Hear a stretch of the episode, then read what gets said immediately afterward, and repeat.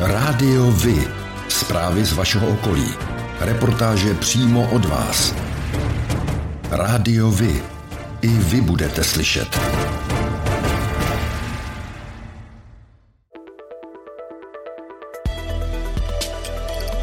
Rádio Vy. Stanice města Sedlčany.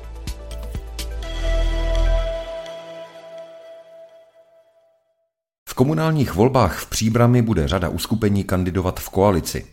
Ale ku podivu asi žádná nebude kopírovat ty koalice celostátní. Tak koho se to týká, Báro? Na jedné kandidáce se dohodli například sociální demokraté vedení bývalým starostou a hejtmanem Josefem Řihákem a přátelé Březových hor. Spojit síly se rozhodli také zástupci TOP 09, STAN, SOS Příbram, Hlas a Nezávislí. Ti se združili pod názvem Spojenci. Povede je krajský radní pro kulturu a předseda středočeské TOP 09 Václav Švenda. Společně s nezávislými kandidáty, ale bez celostátních partnerů z ODS a TOP 09 se budou ucházet o přízeň voličů i lidovci. Lídrem jejich kandidátky bude novinář Radek Ctibor. Piráti se v příbrami rozhodli pro koalici se zelenými. Na čele kandidátky je středočeská zastupitelka za Piráty Simona Petran Luftová. Dnes vede příbramskou radnici koalice ANO, ODS a příbramáci pro příbram. Jak to vypadá v těchto stranách či uskupeních? Starosta v Příbrami Jan Konvalinka chce obhajovat mandát, o hlasy voličů se bude ucházet z prvního místa kandidátky ANO. ANO tedy bude nejspíš kandidovat samostatně. Stejně tak samostatně bude kandidovat ODS vedená Miroslavem Peterkou. Zda budou znovu kandidovat Příbramáci pro Příbram není v tuto chvíli jasné. Jejich webové stránky zvou stále k volbám 2018 a jejich Facebook žije pozvánkami na různé akce na Příbramsku, ale o volbách zatím ani slovo. Kandidátky do zářijových voleb ale chystají i další uskupení, například Šance pro příbram. Jejím lídrem bude opět Vladimír Král. Do volebního klání se zapojí i několik bývalých starostů příbramy, kromě lídra ČSSD Řiháka budou kandidovat i Josef Vacek z KDU ČSL a Pavel Pikrt tehdy za ČSSD. Oba by měli být na kandidátce lidovců a nezávislých. Za ODS by se ohlasy voličů měl ucházet bývalý starosta a někdejší ministr zemědělství Ivan Fuxa. Jednotlivé kandidáty oslovíme a budeme se jich ptát na jejich priority a program. Dáme jim prostor, aby mohli své názory na vedení příbramy otevřeně prezentovat a budeme rádi, pokud nám i vy řeknete svůj názor na volby v příbrami. Případně dejte vědět, na co bychom se měli jednotlivých kandidátů zeptat. Na přehradní nádrži Orlík se v druhém prázdninovém týdnu oproti výsledkům před 14 dny zvýšil obsah chlorofilu včetně synic, no a tím pádem se i zhoršila kvalita vody.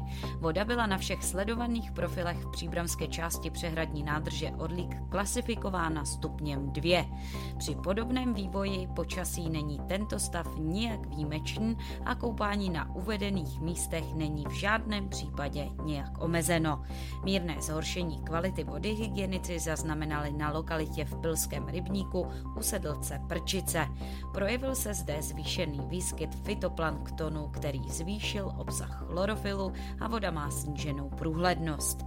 Podobně jako na Orlíku nebo na obou lokalitách Staré a Nové Živohošti na Slapech není koupání ale nijak omezeno pátek 10.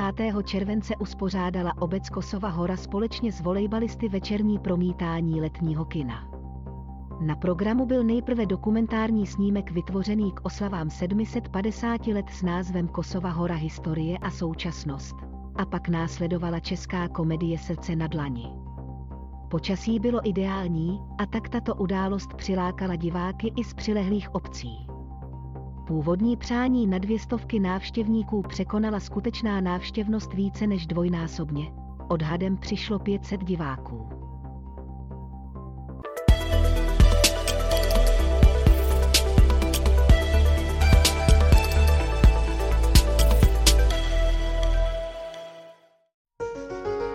Partnerem této epizody je společnost AVCZ, odpadové hospodářství. AV je profesionální partner v odpadovém hospodářství. Poskytuje úplnou péči služeb pro města, podnikatele a průmyslové podniky v celé České republice i v Evropě. AVE je stabilní společnost s technologickým zázemím a lidským know-how. Věří, že čistá budoucnost začíná každý den.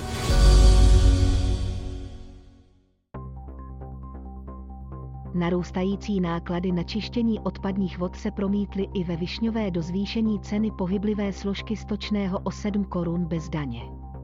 Od 1. července je cena stočného 45 korun, 71 haléřů z daní, pevná složka se nemění. Nárůst nákladů, zvláště za elektřinu a dopravu, povede nejspíše k další změně ceny od nového roku. Obec dlouhodobě dotuje čištění odpadních vod, každým rokem řádově 900 tisíci, plus podobnou částkou přispívá do svého účtu na obnovu infrastruktury. V červnu započala rekonstrukce střechy a podkroví základní školy ve Štěchovicích. V plánu je výměna podlah, elektrorozvodů v IT učebně a následná rekolaudace jedné z učeben na Kmenovou. Obec prosí občany o obezřetnost a dodržování zákazu průchodu do mateřské školy, k němuž můžete využít pouze hlavní vchod. Současná nepříznivá situace na trhu energií má zásadní dopad na vývoj ceny vodného a stočného. Rada města Dobříše schválila zvýšení ceny od 1. července letošního roku. Celková cena bude 115 korun na metr krychlový, včetně 10% DPH. Oproti předchozí ceně, která byla 97 korun, je to navýšení o bezmála 19%. Hlavními důvody pro zvýšení ceny je vedle inflace především rapidní nárůst cen cen elektrické energie, chemikálií, materiálu k úpravě vody a pohoných hmot. Průměrná denní spotřeba dobříského obyvatele činí cca 100 litrů na osobu, a to na den. Nová cena vodného a stočného přesto stále nedosahuje nákladové ceny 152 korun, která zahrnuje i plán financování obnovy vodovodů a kanalizací. V roce 2020 zvítězil v hlasování Tvoříme Dobříž projekt Lávky přes Trnovský potok. Město disponuje projektovou dokumentací zpracovanou pro dřevěnou povalovou lávku přes Trnovský potok, která pomůže spojit břehy pod Vlašskou a Loukou pod kolem v západní části rybníka Papež. Velká část lávky však přechází soukromé pozemky. Probíhala jednání s jednotlivými vlastníky, které se podařilo v červnu tohoto roku zdárně uzavřít. Město požádalo o vydání povolení k výstavbě lávky přes Trnovský potok na stavební úřad a pokud územní souhlas získá, mohla by lávka být hotová do konce září. Na podzim letošního roku zahájí v Nížku opravu prostředního rybníka. Ten je významným krajinotvorným prvkem, který leží uprostřed kaskády tří mníšeckých rybníků. Primární funkcí tohoto rybníku je zadržení vody pro případ sucha, protipovodňová funkce a v neposlední řadě možnost využití pro extenzivní chov ryb. Průsaky v různých místech hráze včetně výpustného zařízení způsobily, že rybník je v havarijním stavu, řadu let bez vody, nefunkční a zarůstá. Pokud vše půjde bez komplikací, stavba by měla být dokončena do konce roku 2023.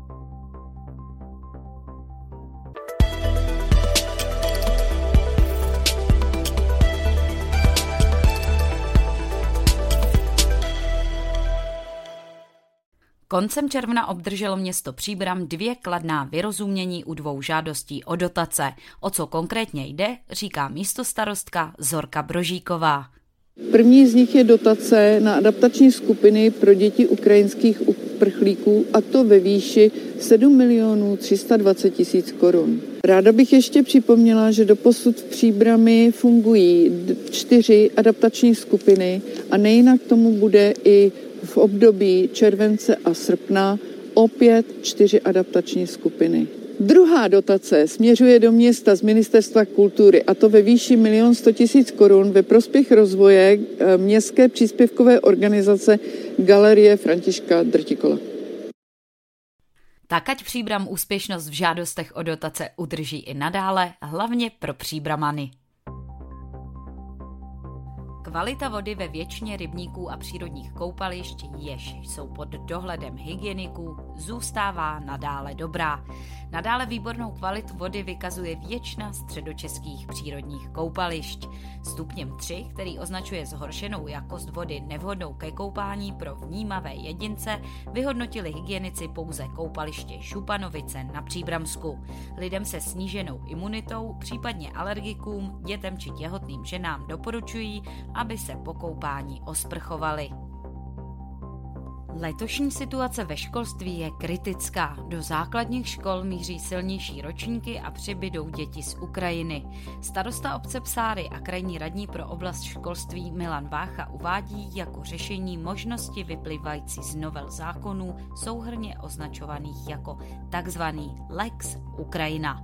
Ty umožňují využívat v příštím školním roce pro výuku kromě odborných učeben i místa, která pro vyučování nejsou určena a nesplňují ani stavebně hygienické předpisy pro třídy, například domy dětí a mládeže, základní umělecké školy, knihovny, kulturní a volnočasová centra a další prostory.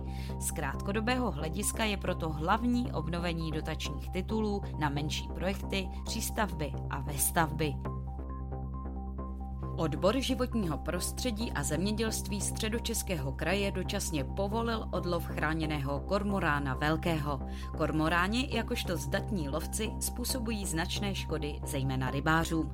Ti dostali za přesně stanovených podmínek povolení k redukci populace kormoránů o 20%. Kormoráni budou moci být loveni ve stanovených částech středočeského kraje mimo chráněná území od začátku srpna do konce března příštího roku. Potom výjimka skončí. Vývoj nových léčiv pro boj s rakovinou nebo zkoumání vesmíru patří ke stěžejním tématům bádání, jehož ohniskem se stanou střední Čechy. V kraji bude dočasně působit 30 špičkových mladých vědců z celého světa, postdoktorandů, kteří budou moci využívat výzkumnou infrastrukturu, jež je v kraji k dispozici, a to včetně laboratoří ve Vesci nebo laserů v Dolních Břežanech. Jejich pobyt a práci podpoří téměř 90 milionů korun z programu Horizon Europe, které pro tento účel získalo Středočeské inovační centrum.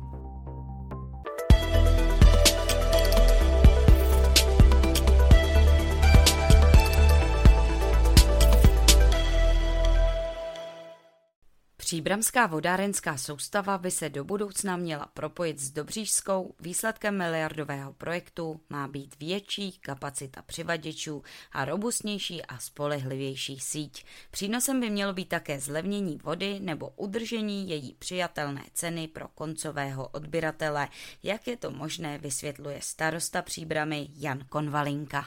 Je to výhodný pro Příbram i pro svazek v tom smyslu, že náklady na výrobu vody jsou ve většině fixní. To znamená, ať už vyrobíte 100 tisíc kubíků nebo milion kubíků, tak ty fixní náklady jsou v podstatě podobné. To znamená, čím více se prodá vody, tím v podstatě se může snižovat a bude se snižovat cena pro koncového odběratele té vody.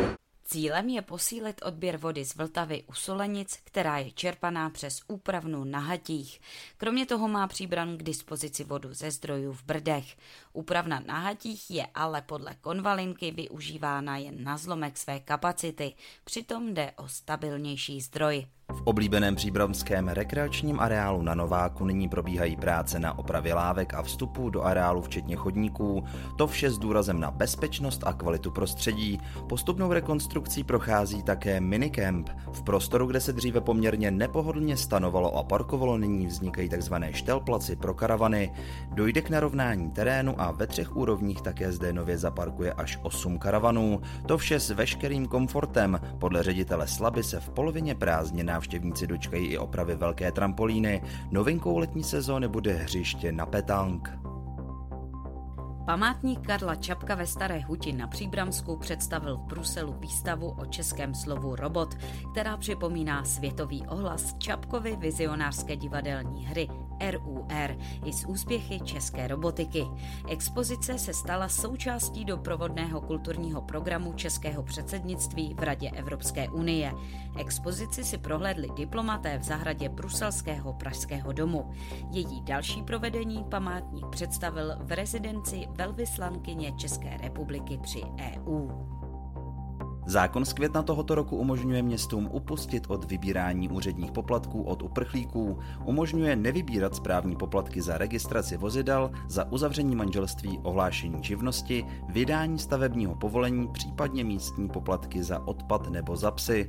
Příbramská radnice se podobně jako jiná města rozhodla poplatky neodpouštět. Starosta Jan Konvalinka si myslí, že by tím vznikla nerovnost v přístupu vůči ostatním klientům úřadu. Mimo to by hrozil přesun klientů z okolí okolních obcí, kde se vybírá a městský úřad Příbram by tak byl v některých agendách přetížený, a to bez nároku na finanční podporu. Policisté obvinili strážníka z Březnice na Příbramsku z usmrcení z nedbalosti. Stíhají ho kvůli loňskému úmrtí 24-letého muže po potyčce a následném zásahu městské policie před Březnickým kulturním domem.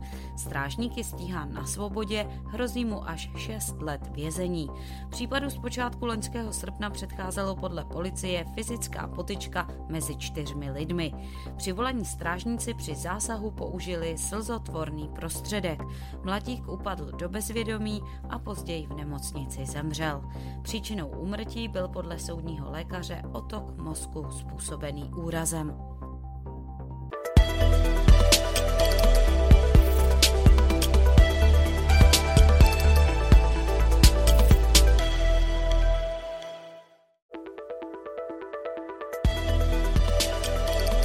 Rádiovi kalendář akcí.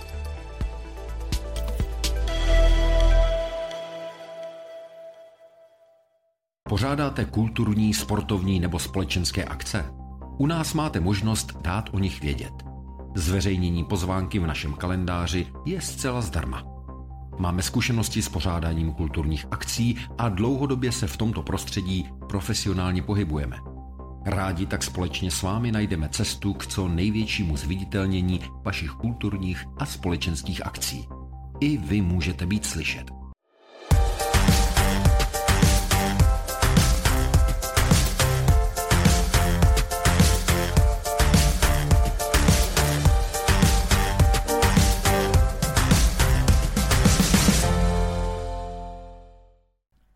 Spisovatel a výtvarník Jiří Kahoun od roku 1966 žil v Berouně a později v Hostomicích. Letos 12. března by se dožil 80 let. Při této příležitosti vznikla v Berouně na jeho památku lavička s okrasnou višní. Kde ji najdeme? Město vytvořilo vzpomínkové místo na Štulovně, kam Jiří Kahoun s oblibou chodíval a vymýšlel dějové linky pro své příběhy. Na svém kontě má téměř tři desítky dětských knížek. Nejznámější jsou nepochybně příběhy včelých medvídků, které děti znají z televizního večerníčku. Oblíbený dětský autor zemřel 12. května 2017 ve věku 75 let. V říjnu 2015 získal cenu města Berouna za celoživotní dílo v oblasti literárního a výtvarného umění. A to je pro dnešek všechno. Těšíme se na slyšenou zase za týden. Děkujeme za váš zájem a věříme, že nás budete nejen poslouchat, ale že se k rádiu vy aktivně přidáte. Budeme rádi, pokud budete naše posluchače informovat o událostech, kulturních a sportovních akcích či zajímavostech z vašeho okolí. Můžete se s nimi podělit i o svoje názory. No tak je to spíše Rádio Vy. I vy můžete být slyšet.